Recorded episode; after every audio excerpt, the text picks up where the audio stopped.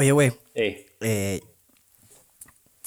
creo que esa película me dio a entender, güey. O creo que me aclaró que es más difícil o es más fácil lidiar con un demonio, güey, que tu propia familia, güey. eh, tal vez, güey. Tal vez. Mm, bueno, pues sí va. Pero yo sí siento que esa película nos enseña. ¿Sabes qué? Es, mi- es mejor lidiar con un demonio que tu madre emputada. Güey, es que tu madre emputada es un demonio, güey. Sí, güey. De hecho, yo creo que hasta Satan se quería como, hey, adiós, Paimon, estás solo, ¿no? Como que te vas a meter con esta familia. Cero pedos, güey. Exactamente, güey. Guacha. Voy a empezar con el pinche intro.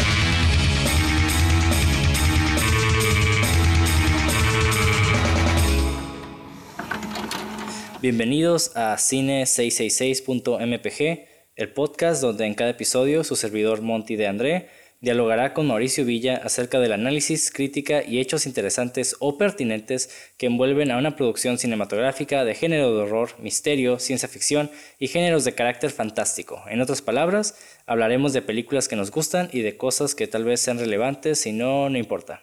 ¿Qué pedo, güey? ¿Cómo andas? Pues bien, güey, este, disfrutando, este, de estas vacaciones sin, eh, forzadas, ¿no? Pero pues se hace lo que se hace y se hace lo que se tiene que hacer, ¿no? Entonces, este, aquí andamos produciendo pendejadas y pues, ¿cómo, ¿tú cómo estás, güey? Excelente, güey. Aquí igual también en la, en la neo post pandemia, güey. pandemia, pa- pandemia 2.0, güey. Pues sí, güey. De hecho, se me hace muy curioso que todo el mundo está diciendo, ah, ya quiero que se acabe el 2020, güey. Este, y no, güey, seguimos igual. Es como 2020, pero 2.0, ¿no? Este, no sé Sí, cómo, por qué pensaron. Ajá, ¿mande?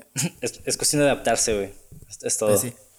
Pero bueno. Pero sí, es este, una, es una putiza para muchas personas, güey. Afortunadamente, pues yo me considero una persona sortuda, güey. Y me, me ha ido bien, bastante bien, güey. Pues sí, tampoco yo me puedo quejar. Digo, sí es frustrante, ¿no? Pero pues, aquí andamos.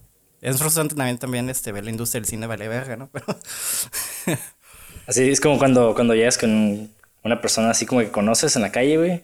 Y es como que, hey, ¿cómo estás? Pues andamos. Así. ándale, güey. Pero bueno, güey, este, ¿qué me tienes bueno. de información, güey? Bueno, en el episodio de edúcame, hoy, güey. nuestro primer episodio, hablaremos de Hereditary. En español está conocido como Hereditario o El legado del diablo.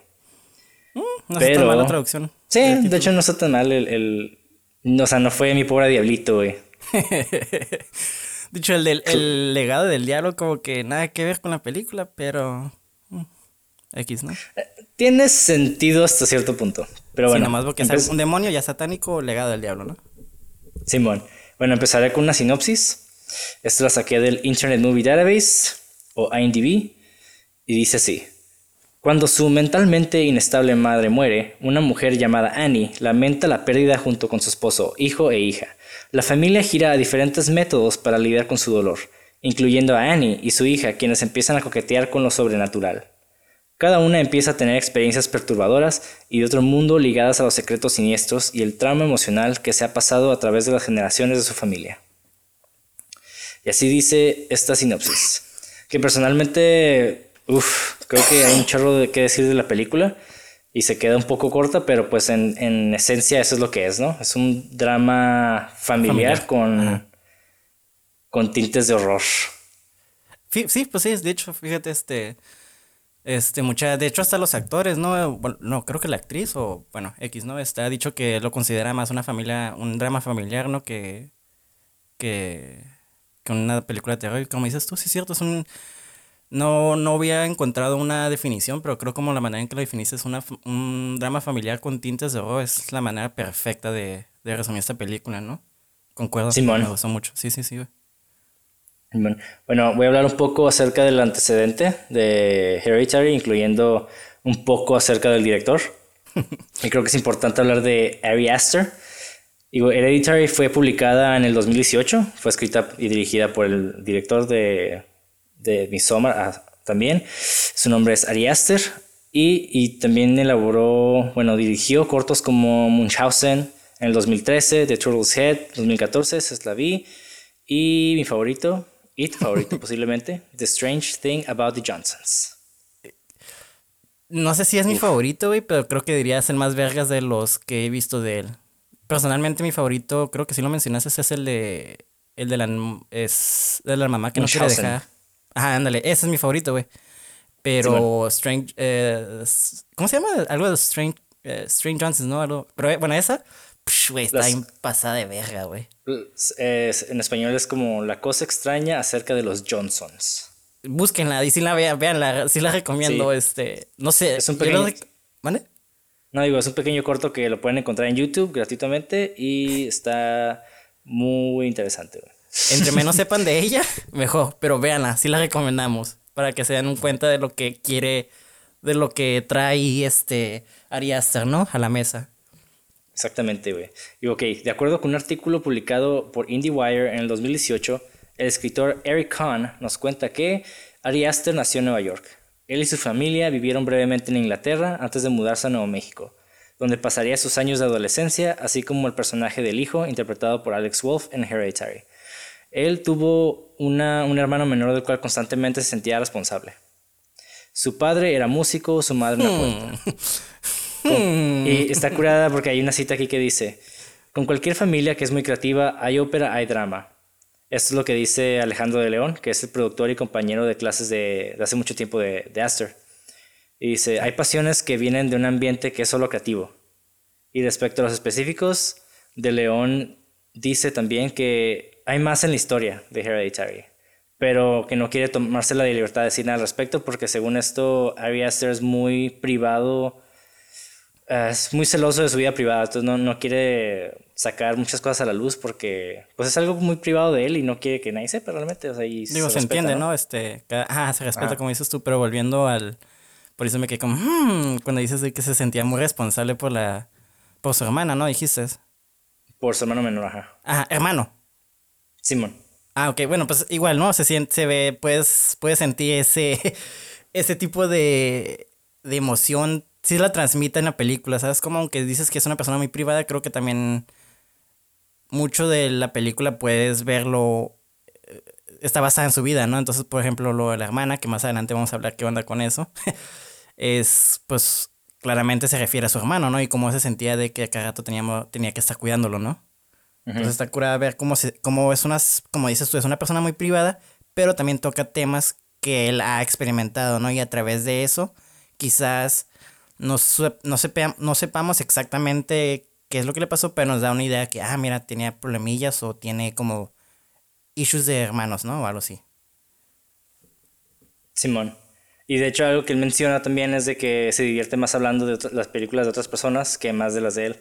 Como que siento que hay un nivel de vulnerabilidad cuando una un director habla acerca de su trabajo, porque siempre de cierta manera mostramos, bueno, muestran, muestran y mostramos eh, una parte de nosotros, ¿no? Dentro de, de nuestro trabajo. Siempre, siempre, siempre. Y es como que, uff, y a veces es algo como difícil de, de publicar.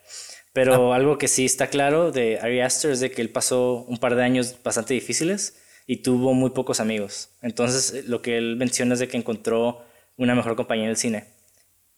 Pues sí, no, es como... está Es que lo, Ah, pues sí, es que es la locura del cine, es como, o sea, te crea estas historias donde tú te puedes sentir identificado, ¿no? Este, tal vez no como, ay, mira, existe esa persona, pero te quedas, ah, mira, alguien eh, escribió algo similar a lo que yo esto pasé, o creas un personaje que ciertas personas se pueden asociar hacia él, ¿no? Y eso les puede dar como un pequeño, pues sí, se podría ser esperanza, no sé, o como afecto, ¿no? De que, ah, no soy el único que está pasando por eso, ¿no?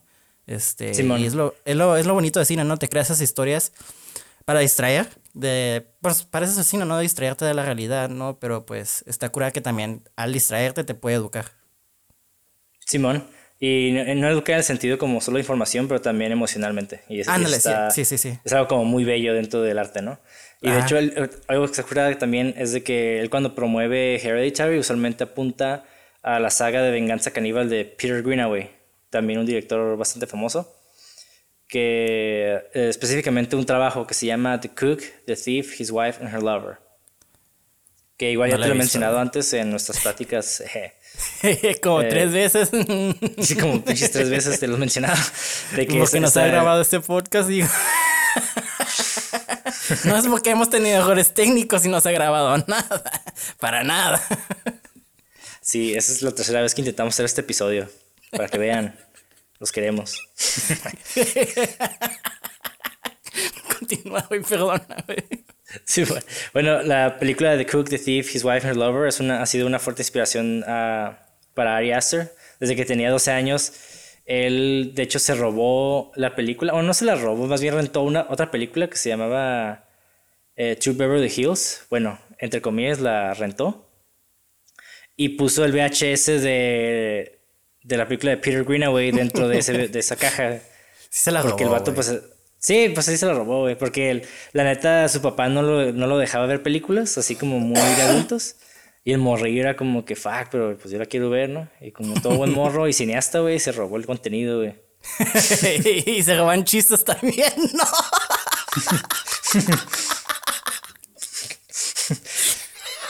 Eh, no, no, no. Eso nunca ha pasado, ¿qué güey. Eso nunca ha pasado en la vida, güey.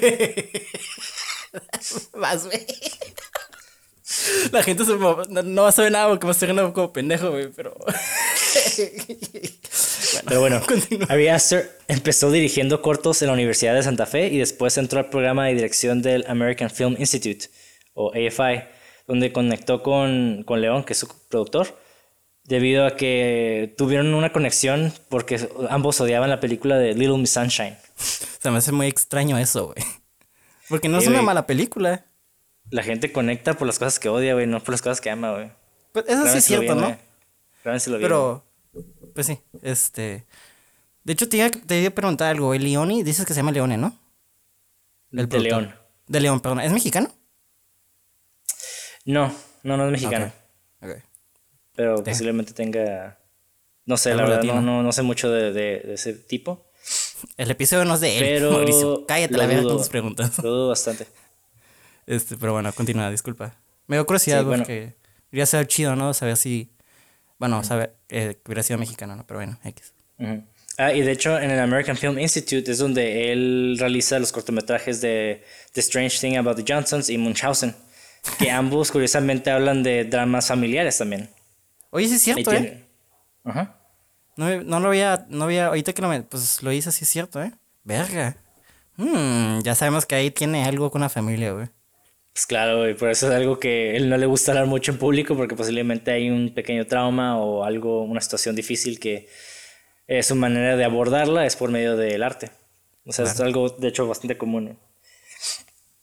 Ah, y en- hay un texto que me gusta mucho que se titula Hereditary, dentro de la creación de un clásico de horror moderno, que esto lo escribió David Fear, escritor de la revista Rolling Stone, y habla de una manera muy poética acerca de Ari Aster, ¿no? Dice, Parado en la esquina de la oficina de la compañía de distribución cinematográfica A24, en medio del bullicio de un caótico día de trabajo, se encuentra un joven pálido sorbiendo un smoothie. Escondido de los varios personajes de publicidad de vicepresidentes y otras personas del tipo Indie Movie Sh- and Shaker, hablando frenéticamente en sus teléfonos, él sobresale.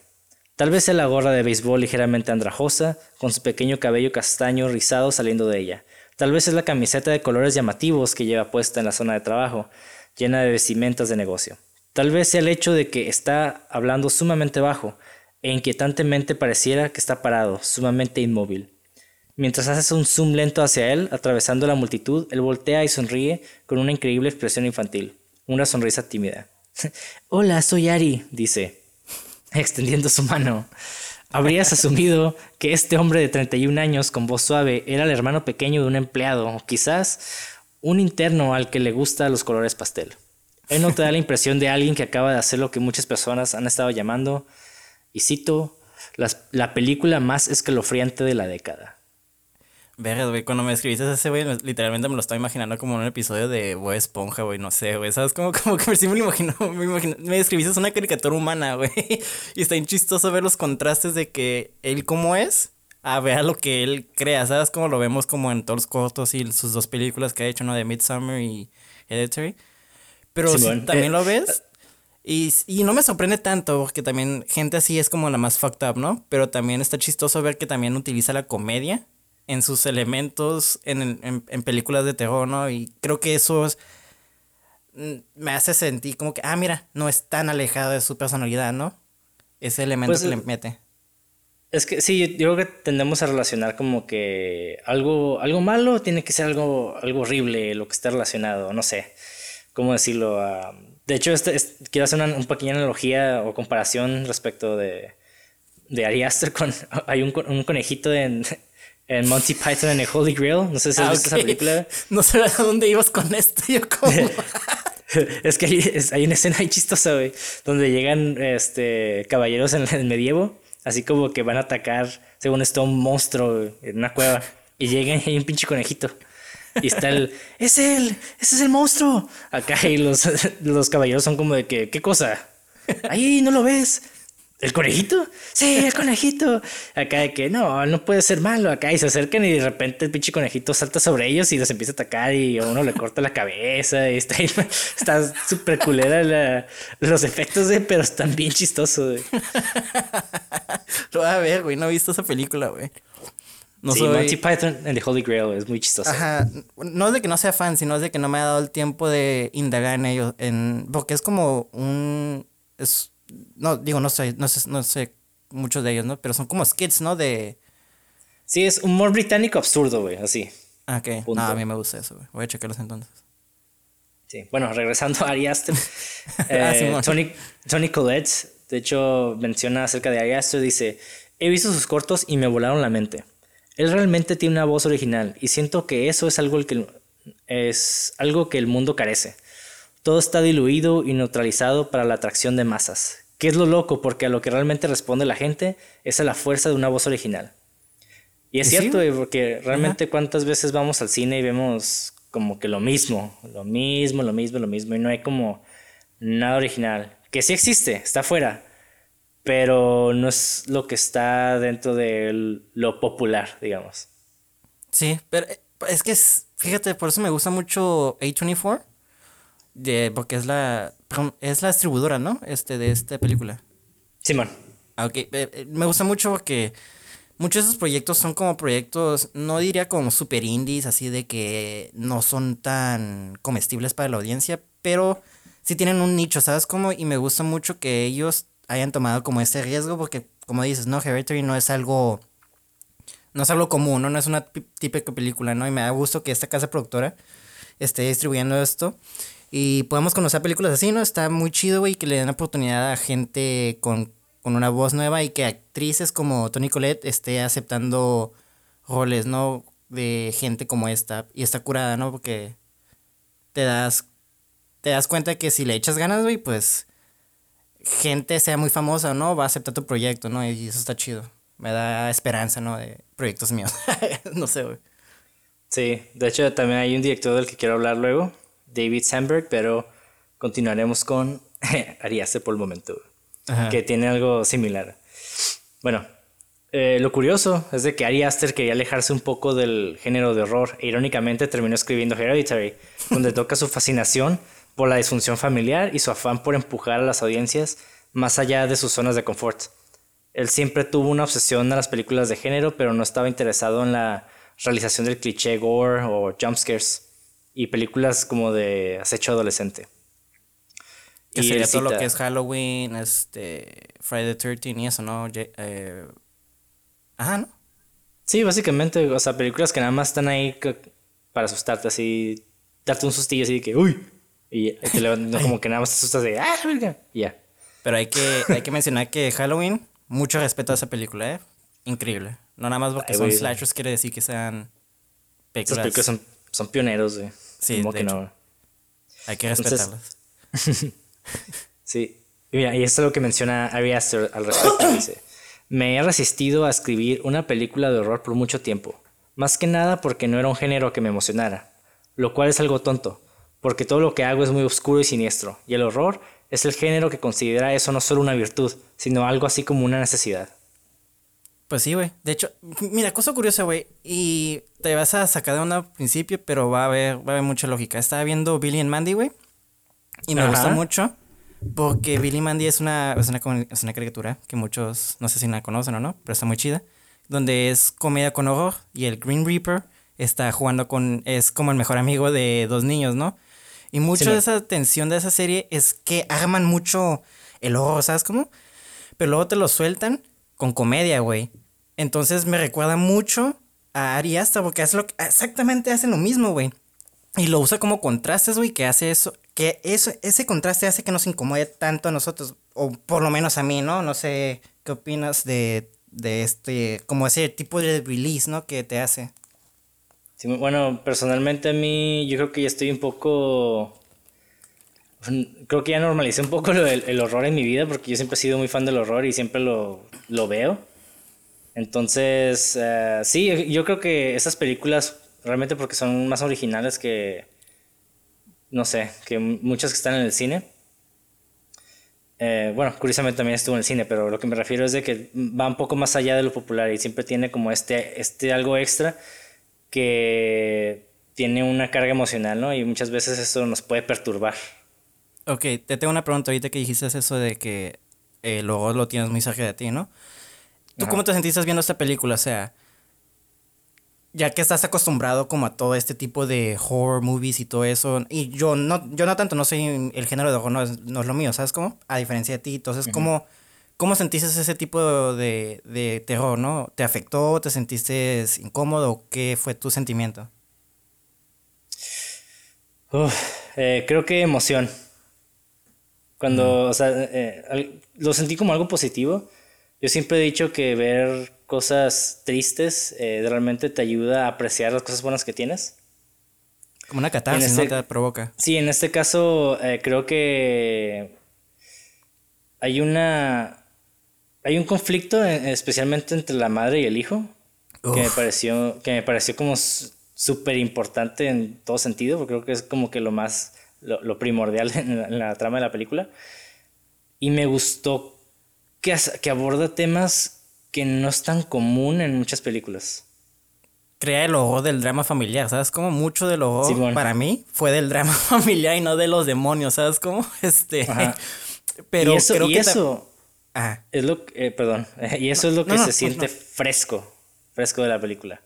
Como e, esa, como que la eleva de cierta manera, la eleva dramáticamente y no, y no está solo ahí para asustarte, ¿no? Y eso es algo que Ari Aster explica que hay dos tipos de campos dentro del horror. Uno es de que están las películas de horror que son esencialmente como montañas rusas, que están ahí para darnos una serie de sacudidas y nos deja a ir a nuestras casas y continuar con nuestras vidas. y luego como todo lo que produce Blumhouse, ¿no? Bueno, digo, ha hecho cosas muy chidas, pero para que la gente tenga como una noción, ¿no? Sí, Blumhouse, Grindhouse, Simon. Y luego está el otro campo de películas donde su naturaleza es un poco más existencial y realmente están tratando de jugar con varios miedos serios y están tratando de abordarlos de una forma seria. Y esas son las películas que menciona Ari Aster, que es lo que le gusta realizar. Lo más artístico, entre comillas, ¿no? Para eh, pues poner un nombre, para generalizar. Em, tal vez, porque siento que lo artístico es más como en la forma en que se hace, pero yo creo que los temas es algo muy... Eh, más va, también va más allá del arte. Más intelectual, dirías. Pues no, yo diría más personal. Ok. Como más que ¿no? Ajá, yo creo que cuando una persona eh, expone algo muy personal es cuando realmente empieza a conectar con la audiencia. Y entonces en este caso, y, y sí, o sea, de cierta manera lo que dijiste que es, que es artisto, artístico, sí, lo, sí lo, lo, ayuda, ayuda mucho a transmitir este mensaje por medio del arte. Y es lo que se me hace muy cool. Es que también cada, cada persona tiene su visión, ¿no? Entonces es, ya es ya es este ver qué es lo que propone él, ¿no? Y lo que él propone, como tú dices, es muy fresco, la verdad, y está muy chido ver cómo esta nueva guardia, se podría decir, está como eh, agregando al cine. Simón. De una manera muy chida. Pues. Y, sí, y, el horror en este caso es utilizado para elevar esos problemas y temas que no, no, necesariamente son sobrenaturales. Y, este, y, está bien perro porque la película en sí trata de una secta ocultista, pero a la vez no. Porque lo que en realidad habla es de la misma familia, los pecados heredados y del duelo. De hecho, la, la secta termina siendo solamente el medio por el cual la familia interactúa entre sí. De hecho, sí, el todo la secta, como dices tú, es como el background, ¿no? Es como que lo vemos ahí, pero no es el, el main plot, por ejemplo. Ajá, pues es que es, lo que me gusta mucho esta película, güey. Este, como dices tú, son los tintes que nomás agregan lo uneasiness, lo, como lo, lo inseguro de algo ya inseguro de la familia, ¿sabes? Como es como, para mí por eso se me hizo muy terrorífico en ese sentido, ¿no? Es como que, verga, güey, ya no sé qué va a pasar, güey. Pero lo curada también de esto que ya vamos, lo vamos a tocar más adelante del guion, que es el vato te pone las pistas, ¿no? Te va poniendo este pistitas aquí para que te, para que te vayas como preparando, pero de una manera inconsciente, ¿no? Y eso me gusta mucho, güey. Me gusta bastante ese guion, güey. El guion está increíble para empezar. Sí, bueno, es, que toda la preparación tiene tiene fuerza dentro de, de la película, no solo, o sea, el guion obviamente es la base y es lo que realmente le da el ahora sí que el alma a la película, pero, o sea, todo, todo, todo, todo tiene, tiene un objetivo y creo que todo, todos esos elementos que, que componen la película realmente ayudan a llegar a eso, ¿no? Sí, y de hecho está súper cool, güey. Eh, lees, el guion, güey, y ves que casi todo, todo lo que pone en el guion está casi exacto, güey. O sea, mm, ligeros cambios, ¿no? Pero diría que del 100% del guion está en 90, ¿sabes cómo? Y te quedas como, verga, güey. O sea, el guion está tan exacto, güey, que está bien curada ver eso, porque eh, no sé si te pasa, bueno, no sé si has leído guiones más bien de que cuando ves, lees el guion te quedas, verga, nada que ver, güey, con la película, ¿sabes cómo? Simón, sí, es claro, el, siempre nos vamos a imaginar, o sea, cada persona se imagina algo diferente cuando lee, por eso muchas personas cuando, bueno, digo, uno de los factores, cuando compara un libro con una película, a muchas, muchas personas les gusta, a muchas personas no les gusta, por lo mismo, porque siempre tenemos expectativas diferentes y tenemos manera, creativamente tenemos maneras de desarrollar la historia en nuestra cabeza, pues diferentes, ¿no? Y verlo lo mismo, ¿no? Perspectiva. Cambia la perspectiva. Sí. Es, ajá. Pues sí. Exactamente. Y más cuando es un producto que es. Ay, perdóname. Sí. Y, pues mucha gente ve la película y, o sea, puede leer el guion y no se imagina algo terrorífico, se imagina como algo realmente familiar, ¿no?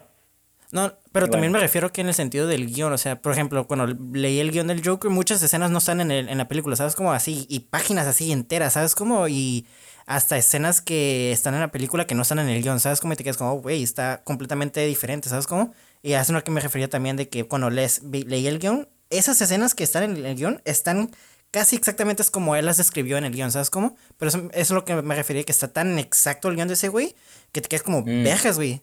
Qué preparación, como dices tú. Está increíble, güey. Pero también está cura ver el otro punto que estás mencionando, ¿no? De que también viene de eso de los libros, ¿no? De la comparación de los libros, de que cuando lees algo y sobre todo es algo muy amado como Star Wars y hay un cambio, ¡pum! La gente se emputa, ¿no?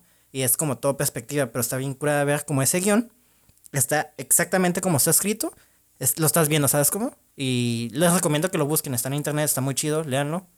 Pero primero ven la película, obviamente. Sí, sí, sí, no se van a spoilear. Como yo. no sean como yo. Palita sea. Bueno, continuamos. Ari Aster no toca la razón que lo llevó a realizar esta película. Ha mencionado un trauma familiar que lo llevó a pensar que su familia y él se encontraban maldecidos. Él menciona lo siguiente, y cito, Cuando las cosas malas pasan en una sucesión rápida, puedes llegar a sentir que estás maldito. Esto había estado pasando por mi cabeza. ¿Qué pasaría si hubiera una familia que siente que está condenada, pero en realidad, sí, ellos realmente lo están? Había estado pensando en explorar esa idea y hacer algo basado en el género en dos cosas separadas. Primero se me ocurrió que, si realmente quisiera obtener algo transgresor, tendría sentido combinar ambos. Es que, güey, lo peor de todo que ese miedo o esa es como esa emoción que estás describiendo de que nos sentimos condenados cuando un chingo de cosas malas pasa, es tan natural, güey. Y creo que también por eso pega mucho o el dolor de esa película nos pega tanto, ¿sabes? Como nos impacta tanto, ¿sabes? Porque es un miedo muy natural, se me hace, en mi opinión. No sé qué opinas, güey. No, Aparte que es una gran idea. Sí, bueno, está, está increíble. Y está, está interesante lo que dijiste ahorita, yo creo que todos como personas tenemos como protagonismo en nuestras vidas. Obviamente tenemos protagonismo en nuestras vidas.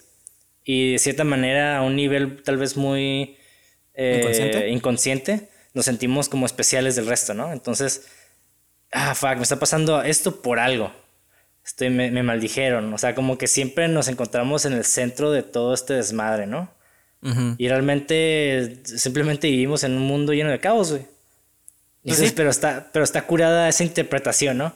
Ajá. Y pues volvemos a lo mismo, ¿no? Ya sé que es muy repetitivo, pero cada persona tiene su propio punto de vista. Pero hay ciertas cosas que nos atan, ¿no? Como por ejemplo ese miedo. Todos vamos a sentir ese miedo aunque tengamos diferentes puntos de vista, ¿no? Y eso creo que hace la película muy humana, güey. Creo que es la manera, una, un, si me dices, describe la película de una manera, con una sola palabra, muy humana. Y creo que por ese miedo, por los miedos que, que, que, que nos saca esta película, o de lo- por los miedos que toca, ¿no? El miedo familiar, el miedo de morir, el miedo de etc., ¿no? Y está Simón. curada ver, por eso le digo que se me hace muy humana, ¿no? Porque los miedos que manejan no es como un miedo así de, ¿qué hay más allá en los cosmos? O un, un terror más existencial, no, sino es un miedo más íntimo, más, pues sí, más íntimo, más familiar, pues sí, es como lo que provoca el terror en muchas personas de nosotros, ¿no? Simón. Sí, yo creo que eh, también nos provoca ese terror porque sentimos empatía por los personajes. Y Eh, eso sí. es algo muy importante, güey. Sí, sí, sí. Creo que todos hemos pasado por esas mismas situaciones, ¿no? Obviamente no porque hay un demonio en nuestra casa, sino porque ya es natural de tener conflictos con una familia, ¿no? Simón. Bueno, quiero este, continuar un poco en el lado del análisis narrativo de, de la, his- de la película. Porque, bueno, tampoco voy a meterme tan cabrón, pero sí es eh, de una manera, pues, no tan superficial tampoco, ¿no? Pero sí una manera como amena. Me gustaría abordar ese tema, ¿no? El- el- la parte narrativa. ¿Va a haber spoilers? Eh, sí, va a haber spoilers, lo siento. ok, entonces para la otra raza que no quiere spoilearse, váyanse a la verga. bueno, no tan agresivo, ¿no? Váyanse, este, luego regresen, vean la película, se la recomendamos. Sí, ¿no? Tú se la recomiendas, obviamente. A huevo, güey. Si no, Sí, no sí, sí, hablando está. de ella, güey. Todo, todo Bueno. lo que pongamos está chingón. Bueno, quién O no, sabe, eh, va a haber Sí, está chingón, opiniones. cómo no. Estamos... sí, cómo no, chingada madre. Eso. Eh, ahí, lo, ahí lo dejamos. Váyanse a verla, está chingona. Vuelvan a, a- ya que la vean para que vean, entiendan más las discusiones que vamos a tener. Pero pues sí, véanla y continuamos. Ya están avisados. Me vale verga si hay spoilers. Si se spoilean, ya están avisados y. Ajá. Continúa, Ricardo. Discúlpame por esa tangente. no, está bien, está bien. Hay que avisarles, güey. Que se vayan a la verga. El primer elemento que quiero abordar es el ritual, ¿no? Según Aster, la película es un largo ritual de posesión vivido que se ve desde la perspectiva de los siervos que serán sacrificados. O sea, la Es por familia en ello- este caso. Ajá, exactamente. Es por ello que la narrativa es llevada junto con ellos. El espectador ve todo desde la perspectiva de la familia Graham, como si una mano invisible los estuviera controlando. Nosotros como audiencia aprendemos lo que los personajes aprenden. Es como una película de conspiración. Claro, que hay escenas que vemos que traicionan eso. Como hay una, creo que, donde vemos que tiene la, la, la amiga, entre comillas, tiene como un ritual en su mesa. Entonces eso ya no Ah, sí, es sí, sí. cuestión de... No es un POV ni nada, simplemente es información que el- se le proporciona a la audiencia para explicar qué pedo, ¿no? Ajá, de hecho, volviendo a un tema que habíamos tocado de los rituales, ahorita que dijiste, está curada como el, como harías en el guion, te ponen las pistas también del ritual. Por ejemplo, cuando, porque creo que la película empieza con una cartita de obituary, se llama en inglés, pero no sé cómo se dice en español, de cuando alguien se muere, ¿no? Que es la abuela. Obituario. La- ajá, eso. Y luego después de ahí, de ese corte, hacen un corte al. Hacen el corte a, a la Annie, ¿no? Que tiene un collar. Y el collar tiene que ver con el culto. Entonces ves cómo desde el principio todo está ligado con el culto. Todas las acciones que hace la familia está ligada con el culto que está como un títere, ¿no? Controlando este. Las acciones de la familia. Y te quedas como, vergas, güey. Y esas son las pistas que decía al principio que te las pones desde el principio, güey. Que es como, güey, cuando la ves por segunda vez, tercera, cuarta, te quedas como, ah, mira, ok, esto ya tiene más sentido, ok, esto ya tiene conexiones, ¿sabes cómo? Y es lo que me Simón. mama de este guion, güey. Y de la historia en sí. Sí, y digo, y a pesar de que nosotros vemos todos todo desde el punto de vista de la ignorancia, la presencia siniestra es representada por medio del score musical. Realmente a- al inicio es como un slow burner, ¿no? Realmente no vemos mucho, pero lo sentimos. Y esto es por medio de la música y obviamente por la iluminación y todo lo demás. Pues las técnicas que usa Ari Aster, Para crear esta atmósfera incómoda, ¿no? Sin que hubiera acción que provocara esta incomodidad. Si eso tiene sentido. No, sí, sí. Y el, siguiente elemento que quisiera abordar es, son las casas miniatura. Oh. de, acuerdo con el director, en una entrevista de Vulture, los modelos de las casas miniatura sirvieron como una metáfora para la situación familiar. Y esto está citado. Lo que dice el director es esto. Eh, ellos, por última, no tienen ninguna, ninguna agencia y se revelan como pequeños muñecos en una casa de muñecas, siendo manipulados por fuerzas externas. De hecho, al hacer el shotlist junto con el director de fotografía, el shotlist es este, la lista de todos los de todos los planos que van a ejecutar junto con, la cámara, ¿no? Y Ari se juntó con la diseñadora de producción para replicar la casa a tamaño real, de tal manera que se acomodara a los planos cinematográficos que ellos tenían en mente. Entonces, estos güeyes no es como que vieron una casa y... Esta está bonita. Y, y planearon, o sea, realmente lo que hicieron es planearon primero los, los planos y después hicieron la casa acorde a cómo tenían en los planos. Sí, de hecho eso permitía que pudieran eh, mover la casa, ¿no? La verdadera casa, la casa donde viven la familia, ¿no? No los muñecos. Y eso también permitía que hacer ciertas tomas que te provocaban como, uy, porque estamos tan lejos, ¿no? Es, y, y eso hace que nos sentamos como observadores, ¿no? Como esa entidad que los está observando y eso es lo que me fascina de esa película también, güey. que, como que ajá. Y, y todo en la casa, desde los muebles hasta la decoración, fue diseñado para la casa grande y chica. O sea, todo está exactamente igual, así. Sí, de hecho, eso es una de las cosas más creativas que se me hizo la película, el cómo utilizaban las casitas chiquitas del trabajo de la Annie, de la mamá, para hacer como foreshadowing o crear este tensión, güey. Se me hace muy curada que también eso va parte del personaje de la mamá, que la mamá quiere control y tiene esos diseños para tener como cierto control porque no tiene control sobre la familia porque está pasando todo este desmadre, ¿sabes cómo? Y se me hace, no nada más es un device negativo para amplificar el terror, sino para, va parte del, del personaje Annie, ¿sabes cómo? Es como, güey, ¿cómo haces todas esas conexiones tan chingonas, güey? Las haces sentir tan natural, güey. Es como, sí te la mamo, bajaría hasta, y hasta, sí, güey. Así de fácil. Kyle te dice. Yo, ah, en putiza, güey. Si me dice ontas, ahí estoy, le digo, güey. Ahí voy. Oye, bueno, y en el siguiente elemento es lo que hay detrás del culto. Y esto es este más que nada como una onda medio de investigación por parte del director. Dice, en la película tenemos el culto que, que una vez fue liderado por la madre de nuestra protagonista, o sea, la abuela, y quien al inicio de la película aparentemente fallece por cáncer. Y a lo largo de la historia vemos cómo poco a poco el simbolismo ocultista se manifiesta de manera sutil en la casa de los Graham. Sí, y en ciertos elementos externos, como en el poste donde sucede el accidente. sí, güey. El, el póster, el collado al principio que mencionaba, este, los añones que de la nada aparecían, o esos nombrecitos que aparecían en la cama de la niña. Este, sí, sí, sí, sí, hay, sí, sí. Continúa, perdón. y, el objetivo del grupo, es, del grupo es traer a la vida al demonio Paimón. Y ahora, ¿quién verga es ese demonio Paimón? ¿Por qué no el diablo como en todas las películas normales de horror, no? Porque eso ya es muy cliché, ¿no? Simón, básicamente. Pero dice, la versión moderna del libro Lemegetón, Clavícula Salomonis, o mejor conocido como Lemegetón o La llave menor de Salomón, es un grimorio Ah, el grimorio, un grimorio es un libro de conocimiento mágico europeo, básicamente. Revisado y alterado por el inglés Samuel Mathers y editado por el mismísimo Alistair Crowley. Pero ok, tengo una pregunta. ¿Este grimorio, eh, exactamente cuál es el objetivo? Es más que nada como una... Es, un, es uno de los libros más populares de demonología y contiene descripción de espíritus y, conjuro, y los conjuros necesarios para, según esto, invocarles y obligarles a cumplir la voluntad de, como del conjurador. Ah, ok. Ok. Ajá, es más que nada como un pedo medio. No, no es un instructivo precisamente porque leí gran parte de él, no más por curiosidad. Ah, qué chido. Pero no está tan. Más que nada es como descriptivo, casi enciclopédico. Ok, ok, ok. Ok. Ajá.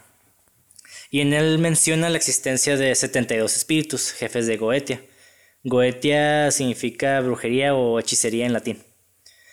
Y uno de estos espíritus es Paimón, quien se describe en el libro de esta manera. o sea, es un don vergas, pues. Es un... No es cualquier cosa, pues. Paimon. no, no, no. Es uno de los espíritus malignos de este grimorio. Y dice así. El noveno espíritu en esta orden es Paimón, un gran rey y muy obediente de Lucifer. Se aparece en la forma de un hombre sentado sobre un dromedario con una corona muy gloriosa sobre su cabeza. Antes de él va una multitud de espíritus, como hombres con trompetas y unos platillos resonantes, y otros tipos de instrumentos musicales. él tiene una gran voz. Con su Así es. él, él, tiene una gran voz y ruge en su primera venida. Y su ah, discurso es tal cada vez que coge y se viene, todo el mundo vamos a escuchar, güey. Realmente no, no es ese tipo de venida, pero tal, o tal vez sí, quién sabe, güey. Tal vez sí, güey. No es un demonio, güey. No sé, güey. ¿Quién sabe, güey? ¿Quién soy yo para juzgar al escritor de este libro, güey? Y, y su discurso es tal que el mago no puede comprenderle a menos que lo obligue.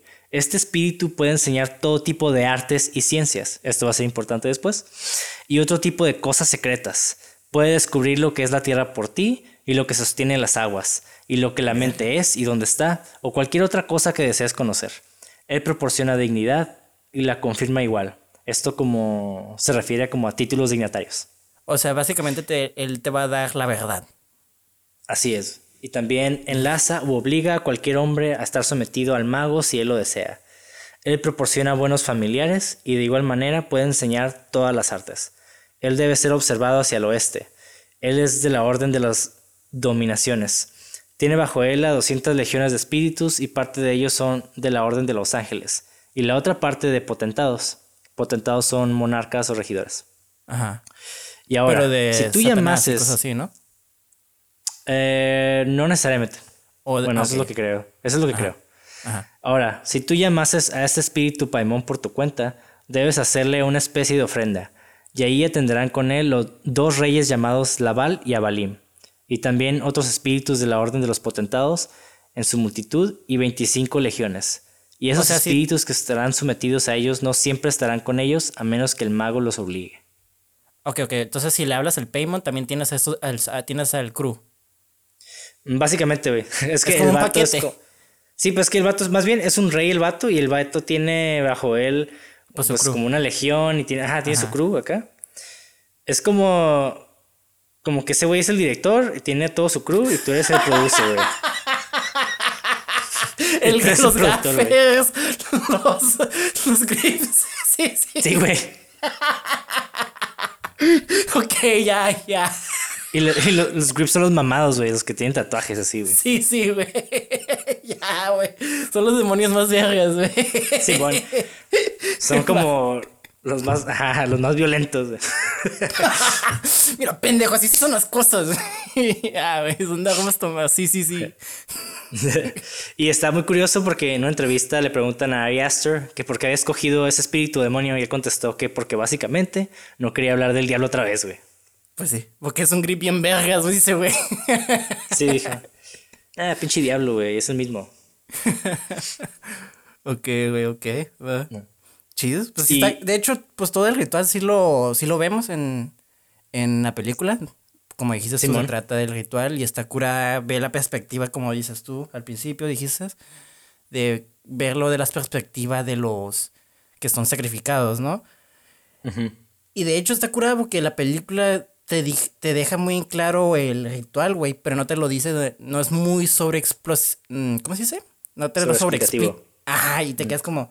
Y es lo que me gusta también, de que lo vas entendiendo más cada vez que ves la película. Y es una película que te hace forzar a pensar, ¿no? Que no trata a la audiencia como bebitos y, ay, mira, aquí está la información y te, los, te lo está dando con cuchadradas, ¿sabes cómo? Es una película que te respeta, güey, y respeta tu inteligencia y te dice, a ver, güey, tienes un cerebro, ¿no? Y tú, Simón, pues úsalo, güey. Ah, cabrón, ok.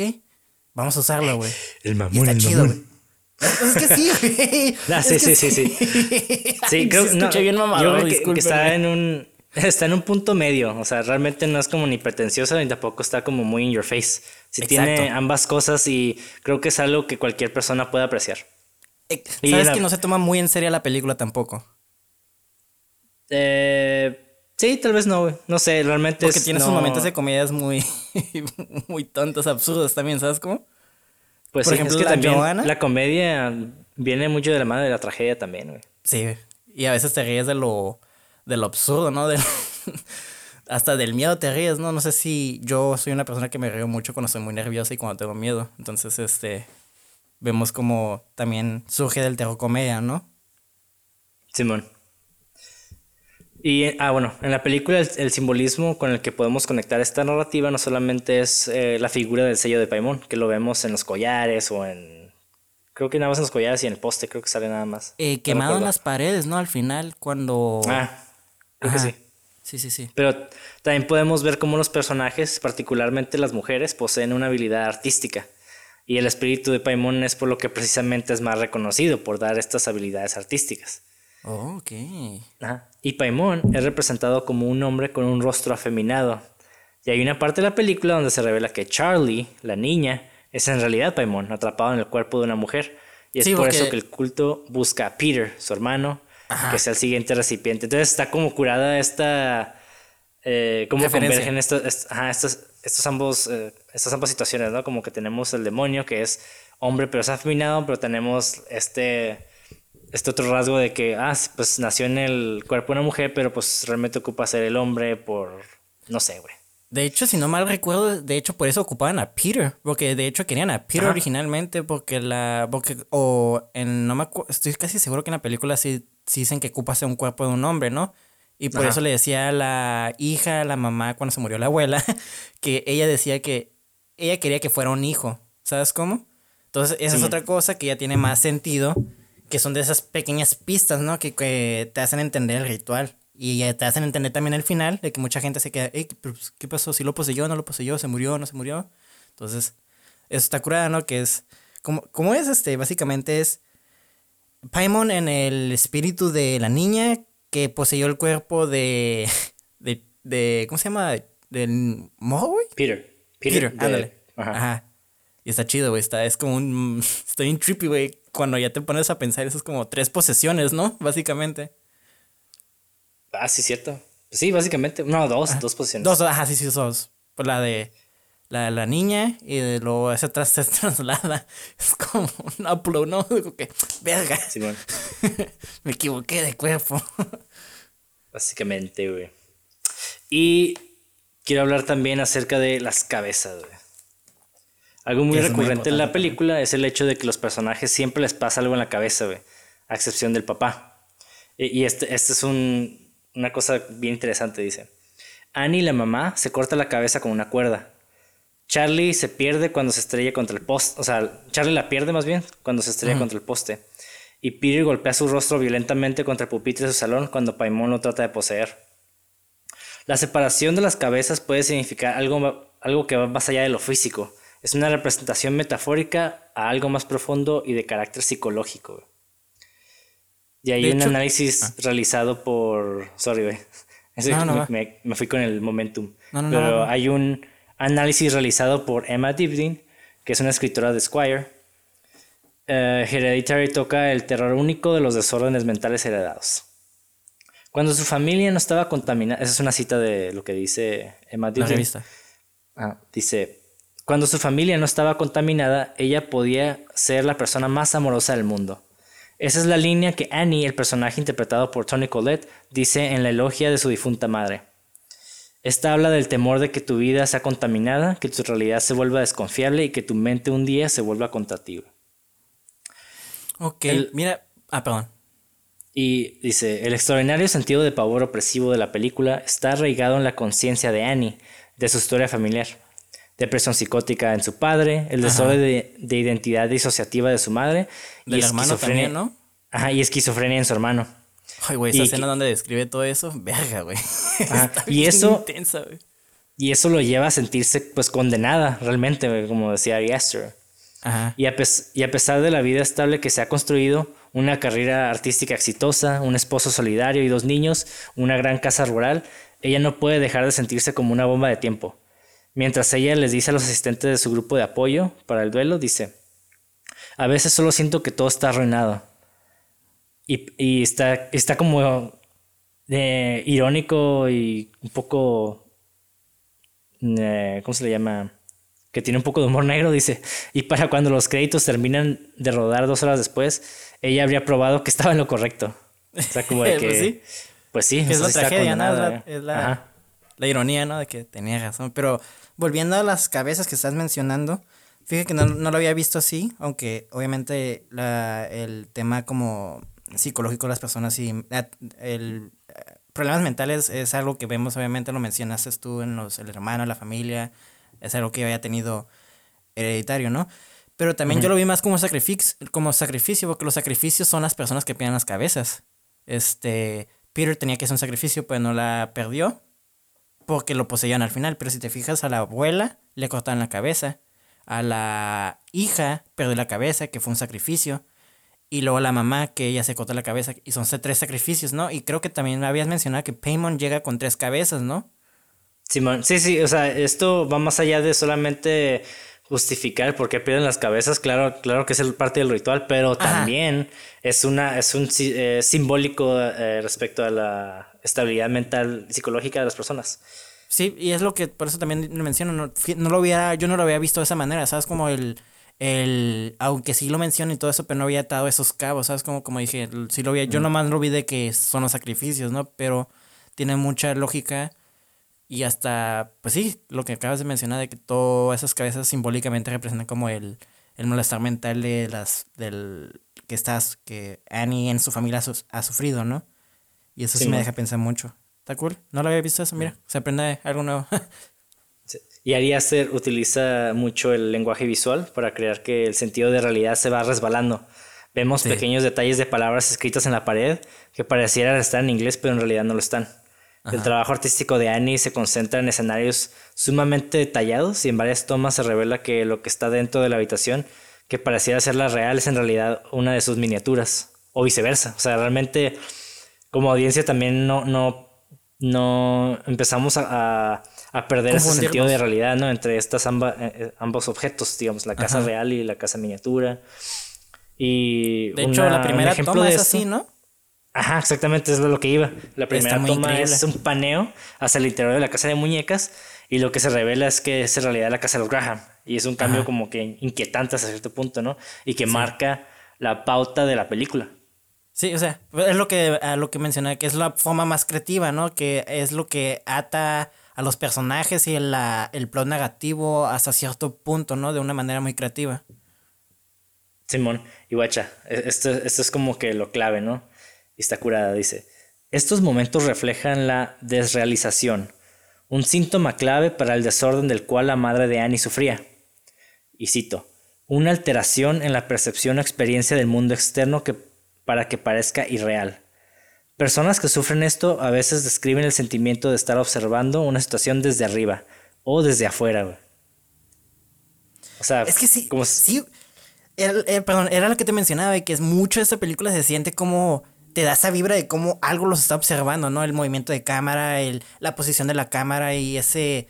Y tú también como persona estás observando, ¿no? Y te crea como esa incomodidad de que, verga, soy parte de la cosa que está observándolos. O bueno, ah, yo lo vi de esa manera, no sé tú. O me sentí de esa manera. ¿Cómo, cómo, cómo puedes repetir esa parte? O sea, ya ves que mencionaste que se- el, mucho de lo que quería hacer ya sabes que se sintiera este observar a la familia, ¿no? O eso es mucho del de que del del de su concepto, ¿no? De que la familia está siendo observada, ¿no? Ah, ok, ya, ya, creo que eso es lo que quiere decir. O sea, sí, sí, sí, está muy relacionado con ese mismo concepto de, de que todo se está viendo desde afuera. Que ellos ajá. solamente son como el, el, el ganado, ¿no? Como el, la- los que van a morir. Y es lo que me Y no gusta el movimiento de la cámara, ¿no? Te da ilusión a eso. Te pone en la posición de la cosa, por así decirlo, o del culto que se está observando a la, a la familia, ¿sabes cómo? Hasta te sientes un poco eh, como invasivo o impotente, no puede ayudar a la familia. Bueno, en mi caso, ¿no? De que, verga, no hagas eso, ¿sabes cómo te, te, te sumerge? O no sé qué opinas. O me estoy yendo muy lejos o me per- te perdí. No, no, o- no, no, de hecho, no, no, no, está súper bien. Está está súper bien planteado. Bueno, no súper bien, pero está bien. O sea, ¿entiendes lo que dices? Porque yo soy un pendejo Sí, que no sabe hablar, güey. Dale. y ya tienes años, este... A ver, tradúceme, mi.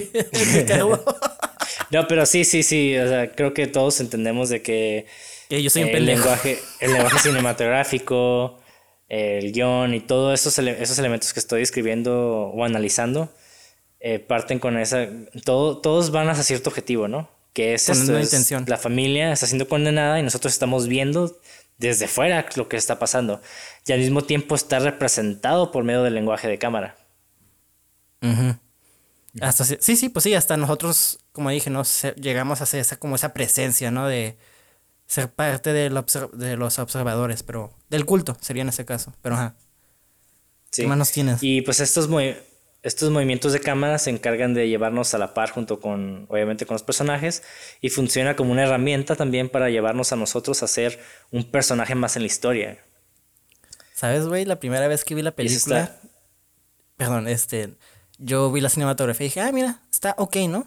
Pero la segunda vez que la vi me quedé, no mames, güey, está increíble, güey. Te quedas como que tan ignorante estaba antes al, al decir que esta cinematografía está ok.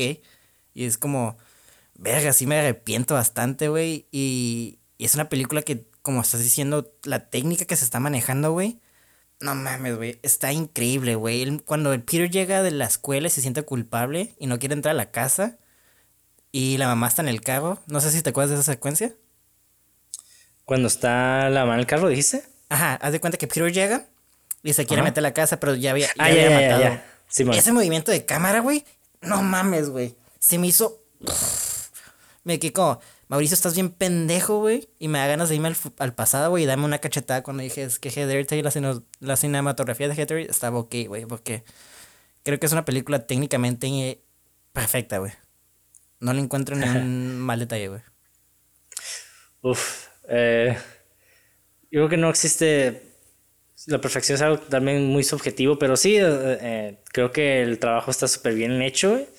Y precisamente esa escena, eh, los que no, no saben de qué estamos hablando, hay una escena donde Peter, ya esto ya pasó después de que se murió la hija, llega a la casa y el morro como que se nota, o sea, como que en esa escena no dice nada, no pasa nada, eh, como muy dramático, pero llega a la casa y batalla en entrar, o sea, como que nada más se le queda viendo hacia adentro de la casa. Sí. Y nosotros parecemos que nada más lo estamos viendo como desde lejos. y, cuando, y cuando por fin se anima a entrar, eh, hay un pequeño paneo hacia desde adentro del carro y vemos que está la mamá ahí observándolo. Como desde el- y, y, y parecía como que nosotros al mismo tiempo estamos sentados al lado de ella. Es que, ay, Como- es que sí, güey. Todo eso es tan incómodo, te provoca tanta incomodidad de. O sea, la mamá está ahí observando nada más por mala, por hacerlo sufrir, o qué onda, ¿sabes? Como, y son como esos pequeños detalles que te quedas como, "Hmm". Simón. Y, y está cool porque también, digo, esa, es- esa escena también es muy representativa de algo que a Ari Aster le gusta mucho hacer, es utilizar plano secuencia. Sí. Que es, se- los planos secuencia sirven para muchas cosas, ¿no? O sea, minimizas cortes Ajá. y ayudas a que la, la- el suspenso o eh, la tensión se mantenga. Ajá. Y eso está bien perro, porque o sea, está, está un poco más complicado que andar cortando, pero está muy, muy, muy bien hecho. Y Eh, siento que es un elemento que Condensa mucha bien. información, ¿no? Con esas tomas. Bueno, Sí. no condensa, pero. Pues sí, no, sí, sí, sí. Sí, sí, sí, es como que deja que la carne se cosa así en- de un lado primero. Ah, así ándale, sí, sí, sí. O sea, no está cambiando la carne de un lado a otro, así como que la pone y la deja ahí un rato. Y después dice, ok, ya está lista este lado, lo voy a voltear, así. Sí, sí. Perfecta analogía, fíjate. Sí, man, o sea, o sea, de ambas maneras se cose la pinche carne, pero hay maneras de, de que se cueza. Ah, Sí, sí, sí, de claro. que se cosa. Sí. Y respecto al sonido, es algo que ya abordé un poco. eh, de que el, eh, Ari Aster se juntó con el, con el compositor Colin Stenson. Y decía que él quería que el score se sintiera malvado. Y quería que estuviera el sentido de que la película sabía hacia dónde iba todo esto y sabía a dónde debería ir. Y que hay un sentido de lo inevitable. O sea, todo eso suena muy abstracto, pero básicamente le dijo que quería que el, el- lo maligno se proviniera del sonido, no tanto de la imagen. Ajá. Y sí, güey. es- Ajá. Es que sí, güey, porque si te fijas mucho las secuencias en sí no son terroríficas, ¿sabes cómo? Pero lo que impulsa ese ambiente es la música, porque es son es no es una música que está sobreusada, ¿sabes cómo? Y no es una música muy bombastic de que ton ton ton ton, ¿sabes cómo? Es una música muy sutil, güey. Entonces, este, cuando hay algo de terror, se me para más los el el se me pone el pito. Ah, el- sí. el chile. Ay, no, este, de hecho, ya, cuando dije se me para, dije, verga, ya la cagué, güey. Y se me ponen los pelos de chin, de Tan, puntita, tan, güey. tan, continuará, güey. Sí, güey, aquí se me para, pum, se cae. Ahí cortamos, güey, no, no, pero continúa, güey. Pero bueno. Y de hecho algo que noté es de que la mayor parte del tiempo cuando los personajes se encuentran solos, podemos percibir este score. Y yo creo que en ese, es, es en ese momento cuando el miedo se intensifica. Precisamente porque están solos y el sentimiento todavía está aumentado por la música. Como que está creeping in, ¿sabes cómo? Como que se está acercando. Sí, sí, Sí, sí. como que es, como que esperas de que algo malo suceda. Sí, Y está más culero porque estás viendo solamente a la persona sola, ¿no? sí, sí. Fíjate que también, aunque la música sí es terrorífica y ah, analizando la música, está muy bonita, güey. sí, o sea, tiene. Está, está, está muy cool como música, güey. O sea, y juzgándola como pieza única sin agregarla en escenas, güey. Eso está bien, está muy chida, güey. Yo sí he escuchado el disco de Hereditary así nomás, este, en el background, ¿sabes cómo? Sí les recomiendo, está muy buena. Sí, y yo creo que, digo, no- y no solo la música, como que todo el diseño sonoro está súper bien elaborado. Claro. Y algo que es muy importante al momento de hacer una película y creo que es algo muy subestimado es de que la música es tan importante como la imagen. Yo creo, es más, yo creo que hasta a veces es más importante, güey, porque uno puede ver una imagen medio culerilla con un buen sonido y aún así te va a transmitir esa emoción. Pero si ves Pues una sí. buena imagen con el sonido bien feo, es hasta incómodo, güey. Pero es que también puede ser a propósito eso, ¿sabes cómo? No, no, no, claro, claro. O sea, no estoy diciendo de que. Hay cierta manera de hacerlo, claro. Ajá, Entiendo lo que dices, ¿no? Generalmente eh, asociamos una imagen bonita con buen sonido, ¿no? Eso es lo que tenemos, eh, no quiero decir programados, pero como que tenemos como general, como generalizar, ¿no? Una película Sí, tiene o que sea- tener buena música y buena imagen. Sí, ya como que sobrevaloramos. O sea, más bien, sí, como es, perdón, sobrevaloramos. Subestimamos la- el sonido. Como que si vemos la imagen, hasta creemos que el sonido proviene de la imagen, ¿no? Como de que, Sí. ah, sí, pues la imagen está bonita, huevo, el sonido viene igual. No, o Ajá. sea, el sonido es algo que se trabaja completamente aparte. Y es hasta. Es tan absurdo como pensar que los actores son los que hacen la película. O sea, sí, tienen un impacto súper fuerte dentro de los personajes, pero realmente no es como que vas a la casa de alguien y lo estás grabando y está pasando todo este desmadre sobrenatural, ¿no? Realmente no. O sea, Ajá. es gente que se les presenta un personaje, se les presenta un guion, lo leen y lo leen y hacen exactamente lo que está en el plan para que al final veamos, sintamos de que estamos viviendo una experiencia junto con ellos. Y también se lo trabaja con el director, ¿no? O sea, no nada más, esa es otra noción como dijiste tú, de que no nada más son los actores que hacen la película, ¿no? Sino mucho, mucho del jale cae en el director, ¿no? O sea, si un director mal trabaja a los actores, pues ya vale verga el proyecto, ¿no? Porque Sí, puedes que- tener la mejor historia, puedes tener la mejor dirección, pero si tus actores no te están transmitiendo esas emociones, ya caga, ya la cago. Es como una maquinita, ¿no? Todo tiene que estar así. tuc, tuc, tuc, tuc, tuc. Si una piecita está fallando, ya vale verga. Tal vez no todo, pero el objetivo que querías lograr tal vez no se logre. Simón, sí, pues es como el cuerpo humano, todos, o sea, todos los órganos son importantes. Si no tienes uno, pues ya valiste madre, básicamente, güey. Pues sí. Pero hay órganos que tal vez son más como subestimados, ¿no? Pero igualmente Como los hombres, la verga para nosotros es lo más importante aparentemente. No, güey, no. Es el No, no, corazón. no. Ese cora- Uy. El cocoro. Pues bueno, no, o sea, debería ser el corazón y eh, con cuidado contigo, pero bueno, continuamos. No, pero los actores de- definitivamente tienen un trabajo muy importante. O Claro. sea, súper, súper importante, güey. Son la cara, básicamente. Ajá. Vendes la película con ellos, básicamente. Y de hecho es muy desgastante para un actor interpretar a un personaje complejo por varios meses. De hecho, especialmente porque se tienen que meter en su papel constantemente y eso puede ser como sumamente Agotador. agotador. Sí. Tony Collette acababa de salir de interpretar un rol algo pesado y le dijo a Tony Collette, perdón, es la actriz que representa a la mamá. Annie, para que Ajá, Annie. Ella acababa de salir de interpretar un rol algo pesado y le dijo a su agente que ya no quería hacer ese tipo de papeles por un largo tiempo, porque pues sí es un desgaste emocional muy cabrón. Y quería hacer solamente comedias y demás, como cosas ligeras que no le cansaran tanto. Sin embargo, su agente le mandó el guion de Hereditary y Tony Coelho lo leyó y le gustó tanto el papel de Annie, o sea, la mamá, que tuvo que tomar el papel de inmediato. La gente fue como, entiendo lo que dices, sé que estás cansada, me vale verga, mira, lee este guion y, vas a hacer algo más emocionalmente intenso. es como, literalmente le valió verga a la gente o qué, güey. No, pues yo creo que yo creo que vi una oportunidad muy grande para su carrera y dijo, ¿sabes qué? Pues es una oportunidad que puedes tomar y lo leyó. o sea, realmente, al final de cuentas, la que decide es ella, ¿no? Sí, sí. Lo leyó y le gustó y dijo, pues a huevo.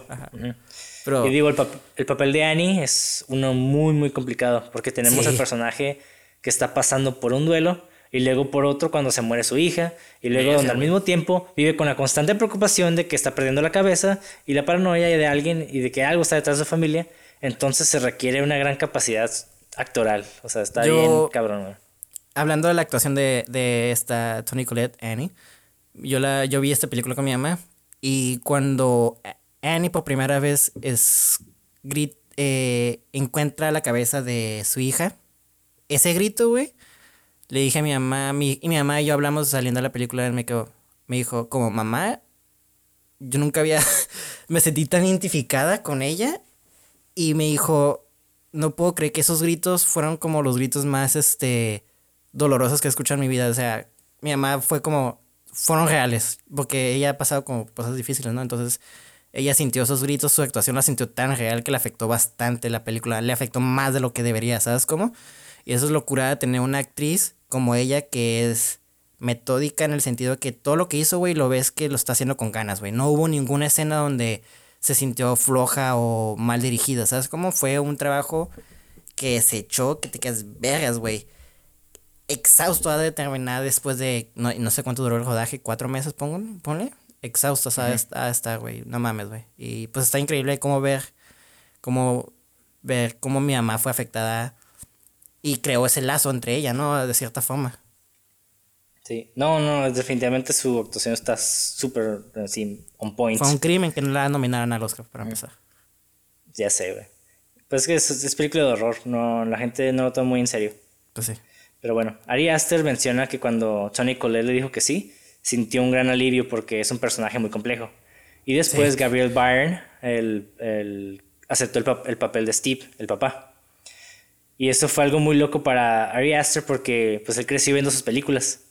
Y, sí, y algo que dice Ari Aster dice así. Él había sido alguien a quien había estado viendo desde que era pequeño. Y era surreal tener a estos actores, dice. Y en una entrevista para Vulture, realizada por Jordan Crucciola, el director, nos cuenta, perdón, el director Ari Aster nos cuenta acerca del miedo que tenía para encontrar a los personajes de los hijos. Es que sí, güey.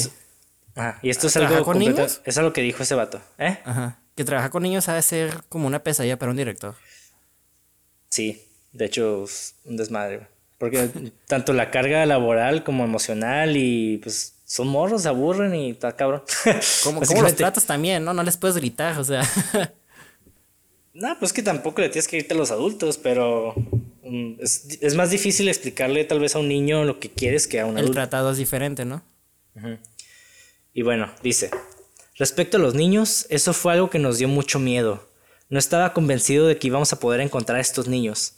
Para el personaje de Peter, yo sabía que necesitaba a alguien que realmente se aventara hacia las profundidades. Y Peter era alguien que sufría de trastorno de estrés postraumático. Y no hay nada peor que un niño interpretando que tiene e-, ese trastorno. Entonces, puede ser algo muy vergonzoso de ver. Así que cuando Alex Wolf, el actor, vino a audicionar, me deshice de un enorme peso. Porque estaba claro que no solo era bueno, sino que él realmente se iba a aventar hacia las profundidades. y luego, y luego, ahorita ya sé, ya sé lo que vas, pero sí, primero continuar con esto. y luego con Millie la búsqueda de Charlie fue una que realmente no sabíamos lo que estábamos buscando. Estaba en el guion y había alguien en la página, pero era algo muy vago en mi cabeza. Y como que deliberadamente lo dejé de esa manera, porque sabía que tenía que estar abierto a quien llegara.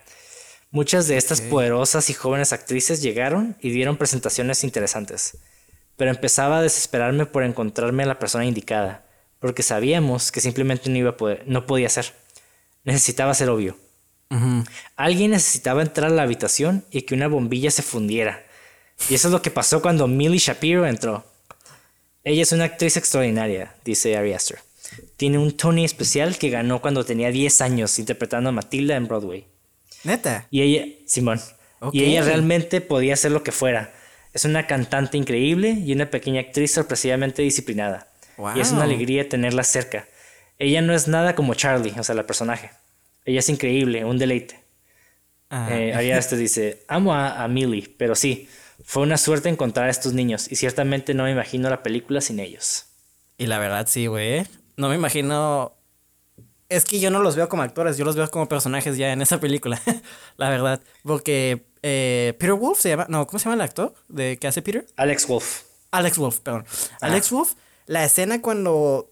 Pues sí, dijimos que íbamos a hablar después, cuando mata y no la mata a propósito, pero pues técnicamente la mata, ¿no? Este, a su hermana. Cuando tiene que voltear a ver el rear window, güey, del, del carro, no sé cómo se dice en español, discúlpeme, soy waxican. Este, el, el espejo retrovisor. Esa madre. No mames, los ojos de intensidad, güey.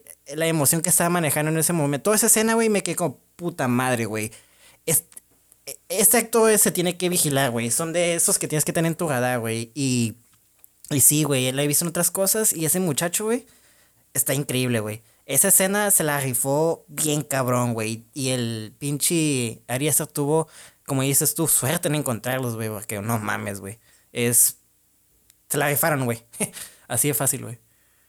Sí, güey.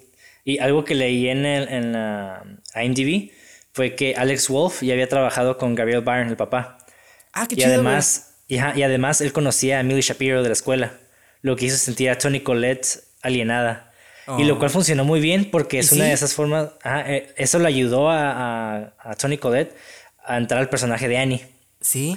Oye, además, sí, güey. Y además, Ari Aster pidió que Alex Wolf y Millie Shapiro fueran a comer juntos de vez en cuando, pero como sus personajes. Y ellos se sentarían en silencio por hasta tres horas, mientras que Millie no hablaría y Alex intentaría hacerla hablar, güey. Vergas, entonces sí fue método y eh, la actuación fue de, pues, tal vez no tan Daniel Lay Lewis, ¿no? Pero de que no dejó de hablar como Abraham Lincoln por seis meses o algo así, pero sí fue de método, ¿no? Eh, las actuaciones, ok. Qué loco, güey, está curada ver eso, güey, que de hecho hasta sí lo sientes, ¿no? Como dices tú, de que lo utilizaron a favor de que había como esa química del papá y, y el hijo, ¿no? Sí sentí más ese amor que el amor entre la mamá y el, y el niño, ¿no? Digo, también tiene que ver con la historia de que la mamá quiso quemarlo, pero pero. En la película. En la película, pero está curada ver eso y está, está cool, güey. Está curada que hayan utilizado ese como que estuviera alienada a algo a favor de la película, güey. Wow, qué curada. Sí, y bueno, ya este, para finalizar como nuestra última sección del, episodio, quisiera hablar de, los fun facts de la película. aquí viene lo bueno, güey. Datos curiosos de Hereditary. con Monty. Datos curiosos con, Monty, güey. Con Monty. Pichi. Así no me llamo, pero a huevo.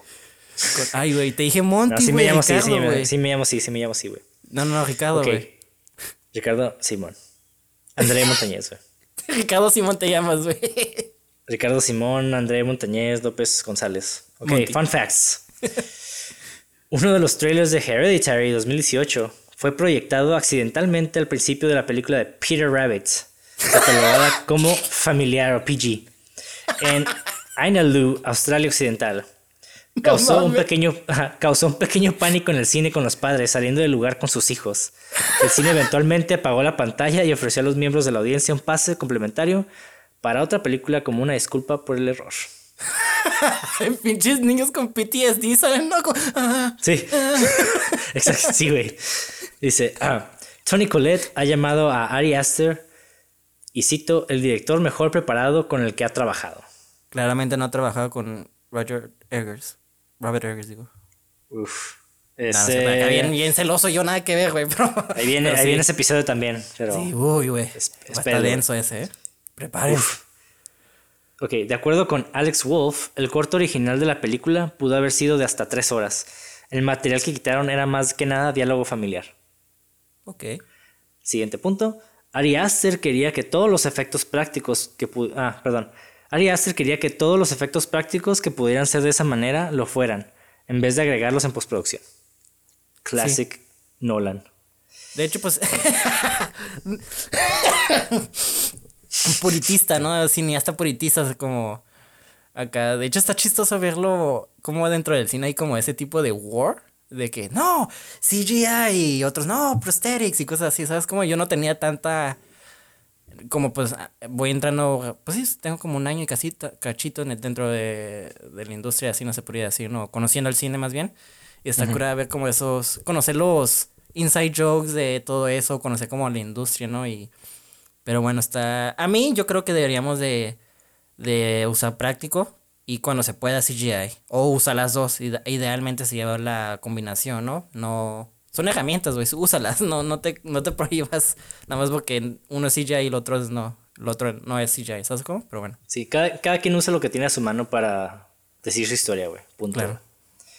Siguiente punto. Ari Aster tiene escrito 10 guiones de películas que desea poder dirigir a lo largo de su carrera. Entonces, Neta. esperen, esperen muchas más películas de este vato. Hay que estar preparados para estar traumados, güey, cada vez que Sí, salgamos de una película de él. El diseñador de producción tuvo que trabajar simultáneamente con el miniaturista para asegurarse de que la casa de los Graham y la casa miniatura fueran exactamente iguales. Ok, tiene lógica. Muchos miembros del cast y del crew ven a esta película como un drama familiar más que como una película de horror. Algo que ya Sí, hemos dicho, claro. pero se repite porque es interesante. Como debe de ser. Ajá. El diseñador de producción quería jugar con la idea de la geometría sagrada. El triángulo, Annie, Peter y Charlie, el cuadrado, introduce el personaje de Steve, la casa, y el círculo es que es el infinito o el Génesis, y hay Ellen. Todas las diferentes figuras se incrustan en el diseño del set. Si miran de cerca, el pasillo del segundo piso tiene cuadrados y triángulos tallados en él. Ok. Interesante. No me había dado cuenta de eso. Voy a checarlo. Sí. Porque creo que el set, yo como persona creo que es lo que menos observo, eh, observo o al menos de que sea como una película de pieza, ¿no? Es cuando ya más destaca, pero voy a checar eso, no me había dado cuenta de eso. Buen detalle. Alex Wolf y Billy Shapiro, o sea, los hijos, atendieron a la escuela de, los, de niños profesionales, o originalmente como se le conoce en inglés, Professional Children's School. Y ya se conocían antes de la película. güey. Pero la escuela es... Ah, es una escuela normal, ¿no? No es como... ¿O es algo especial? Ah, supongo que es algo como especial. Ok. La verdad, suena no indagué mucho en la- Ajá. Ajá, No, no, no hay nadie en la escuela, la verdad. Alex Wolf dijo que esta, esta ha sido la película más demandante que ha hecho. Sí. Y se nota. Bien cabrón. El siguiente punto se me hace como medio cute. Dice, Gabriel Byrne hizo el papel del padre de Alex Wolf previamente en un show de televisión de, H- de HBO llamado In Treatment en el 2008. Y bromeaban, cute. que cada, ajá, y bromeaban en set que cada siete años iban a interpretar los papeles de padre e hijo. Ah, that's cute. Eso sí está Sí, güey. lindo, güey. Esas historias son como que. Ah. sí, güey. ¡Qué bonito! Qué bonito. Además, se creció mi corazoncito, güey. Creció un poquito más, güey. Ok. Sí. Espero, güey. Vamos al- a, vamos a checar en siete años en cuando. A ver si han hecho A ver una película. Ajá. Alex. Wolf decidió utilizar el método para esta película. O sea, el método me refiero como del Stalin, Stanislavski. Ah, como se diga, güey. El método de este vato para esta película e insistió que se refirieran a él como Peter durante la producción. O sea, como el nombre del personaje. Y después de grabar la última escena, él simbólicamente se presentó ante el crew como Alex. Cállate, pinche mamado. Exagerado acá, ¿no? Sí, pues. no, no, está chido, está chido, está cool. Porque, o sea, sí suena mamador, ¿no? Para alguien que no sabe decir. Bueno, también eso suena medio mamador, pero, o sea, sí suena mamador en el sentido de que, ay, no seas tan exagerado, pero ve, ve el resultado, güey. Eh, se justifica, güey. Y tú trabajas a tu manera, güey. Está. Se la y sí- super rifó, güey. Sí, güey, la neta, mis respetos, güey. Cabroncísimo, güey. También se la mamo, güey. Mamándosela a todos, ¿no? Acá. El, el director de fotografía, al igual que Alejandro de León, el productor, fue compañero de Ari Aster en el American Film Institute Conservatory. O sea, todos esos vatos se conocen de la escuela. Así que si están estudiando cine, alguno de ustedes o no, o quieren hacer una película, la neta, cuiden de su crew. Y Con- ajá. Armen bien el crew también. Otra. evolucionense, evolucionen juntos profesionalmente, güey. Apóyense, quiéranse, ámense. Ari Aster, en, si te vas a la hora a la hora con 23 minutos, es la voz en el teléfono llamando a Annie acerca de su fecha de exhibición en la Galería Archer. Verga, yo pensé que era una mujer, güey. No, es que el vato tiene una voz como muy suave. ok. Así como muy, muy delicadilla. Entonces, ajá. Interesante. En una entrevista, Alex Wolf explica que él, quería realmente romperse la nariz para la escena donde su personaje se lo golpea contra el escritorio. El, el director Ari Aster declinó la oferta respetuosamente y le dijo a Wolf que le daría un escritorio suave y acolchonado para la escena. cuando Cuando me lle- imagin- Perdón, Y cuando llegó, la, ajá, cuando llegó la hora de la escena, Wolf estrelló su cabeza contra el escritorio solo para descubrir que la parte de arriba era foam y la parte de abajo estaba dura. Entonces el vato se dislocó la mandíbula para la escena. Pero es que se la- también se la dislocó porque el vato ya tenía una herida ahí. O sea, como que ya, ya se había dislocado la mandíbula anteriormente. Entonces fue como que. Pues sí. Digo, respeto su. La inmersión que quiere, se, que se metió en su papel, pero obviamente tampoco te hagas daño, ¿no? Este. pero bueno, se Pues respeta, es que- lo respeto. Ajá. Sí, sí, sí. bueno, Pues cada quien trabaja como quiera, al final de cuentas. Sí, sí. Pero digo, ya es cuando te está haciendo daño, es como, ay, no, bájale, ¿no? Pero bueno. Bueno, siguiente punto. En la escena, en la escena de la tienda de arte, el pizarrón se ve aún que aún está. Perdón, repito otra vez, se me fue la onda. En la escena de la tienda de arte, el pizarrón se ve que aún está empacado en el carro de John. John es la amiga, entre comillas, mostrando que ella lo acababa de comprar ese día justo antes de mostrarle a Annie la, la sesión espiritual. O sea, y hay un foreshadow de que la morra es una pinche mentirosa, güey, básicamente. Claro. De hecho, de hecho, sí, cuando están en la, en la junta de. En la junta de. ah, ¿Cómo se llamaba esa junta, güey? De. de Sí, como de apoyo. Ajá, Sí, es- eh, la ajá, junta de apoyo. Ahí está, la, cuando cuenta la historia de, de todo, ahí está la Joana. La ves por un poquito, güey, pero ahí está, güey. Simón. Sí, es que ya está todo planeado, güey. Sí, güey. Y, y planeado como película y planeado como historia de la película, ¿sabes? Como ahí dentro del universo que se creó. O sea, es todo planeado, güey. O sea, Uh, el siguiente punto se me hace bien perro, güey. La madre de Annie, Ellen, da indicios de que trató de invocar a Paimon a través de su hijo Charles antes de, antes de su suicidio. mm, sí, que sí, es, sí. Que es por lo que él reclama que ella estaba tratando de introducir personas a su cuerpo y fue diagnosticado equivocadamente con esquizofrenia. Sí. Charlie fue la reencarnación de Paimon y comparte un nombre similar con su tío. De hecho, sí, de hecho, cuando yo vi eso, me quedé, ah, mira, qué loco. Pero ya cuando la ves otra vez y ya tienes toda la información, te quedas como, vergas, güey. Están las señales desde el comienzo, desde antes de que empezara oficialmente la historia, ¿no? Y te quedas como, eso lo hace más trágico aún, ¿sabes cómo? Simón, ya faltan, sorry, ya faltan dos puntos para terminar. Ya casi acabamos. la siguiente, la siguiente es la primera escena de decapitación es muy similar a una que ocurrió realmente en Marietta, Georgia, en el 2004, güey. Un hombre joven y su amigo manejaban borrachos a su casa después de una fiesta, güey. El, el pasajero sintió un malestar y sacó su cabeza del, eh, en caso de vomit- en caso de que fuera a vomitar. Mientras que el conductor accidentalmente se desviaba cerca de un poste, güey. El poste de alambre decapitó al pasajero. El conductor ebrio estaba tan borracho que no se dio cuenta de que su amigo había sido decapitado y continuó manejando hacia su casa, güey. No se, mames, estacionó en su- güey. se estacionó en casa de sus papás con su, con su amigo decapitado en el automóvil y se metió para irse a dormir en la noche, güey. Y dejó ahí el cuerpo, güey. Como que ni se dio cuenta, güey. O sea, literalmente fue, yo pensé que fue como inspiración, pero literalmente pasó lo mismo, güey. Sí, güey. Pasó exactamente lo mismo en Marietta, Georgia, en el 2004, güey. Sin palabras, güey. Sí, Fuck, qué horrible, güey. Sí, güey. bien culero, güey. y ya, ¿Y cuál es último punto último? que se me hizo bien perro es uno de los amigos de Peter que estaba en la película, obviamente. En unos amigos de Peter que estaba con él debajo de las gradas, se puede Ah, ver al final de la película como uno de los ocultistas secretos del pueblo. Cuando están fumando en la escuela, él es el, él es el que su personaje tiene un men bun o un, en- y un hoodie, como una capucha de su, con su. Y cuando la cámara empieza a seguir lentamente los pies de Peter en la casa de, del árbol, hay un paneo sobre las cabezas de los, de los cultistas arrodillados. Y el más cercano al cuadro es el hombre con el men bun, que aún se mantiene güey. intacta. Ajá. ¿Qué? Yo no sabía eso, güey. Qué loco, güey. Y eso que la he visto como cinco veces y me siento hasta orgulloso de todos los detalles que le... Verga, güey. Voy a checar eso, güey. Qué loco, güey. Sí, entonces ya todo estaba planeado desde hace un chingo, entonces está Sí, sí, sí. bien, bien perro, güey. Verga, güey. Qué loco. Qué chingón, güey.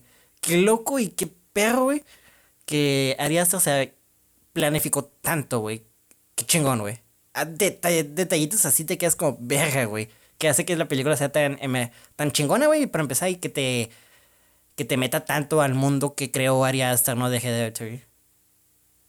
Simón. No, está súper perro, güey. La neta, el vato se la rifó, lo planeó súper bien. Y bueno, aquellas personas que buscan hacer sus películas, la neta, estudien, se preparan y trabajen lo más que puedan antes de grabar, güey. La neta, Claro, sí, sí. vale la pena y hay resultados, así lo pueden ver como en Hereditary. Y pues con esto finalizamos el episodio de Hereditary. Y nos Muchas gracias. hasta el otro episodio, obviamente, donde hablaremos de algo completamente diferente a terror. Una de mis películas favoritas, no les voy a decir cuál es, pero estoy muy emocionado de hablar de ella. Y este, nos despedimos, este, ¿dónde te podemos seguir, este, Ricardo, para tus redes sociales? Ah, me pueden seguir en Instagram o en Facebook como Monty de André. De Y como la mí no- inicial, no de, de sino Ay, Monty de André. Y pues síganos en cine66.mpg. Igual tenemos Instagram, YouTube y Facebook. Así es, y a mí no me sigan porque no uso mis redes sociales. Pero bueno, los dejamos. Este. Vean la película más que nada. Este. véanla si no la han visto y si escucharon esto y no la han visto. eh, no sé por qué hicieron eso, pero véanla de todas maneras. Y los dejamos. Este, últimas cosas que quieres decir, Ricardo.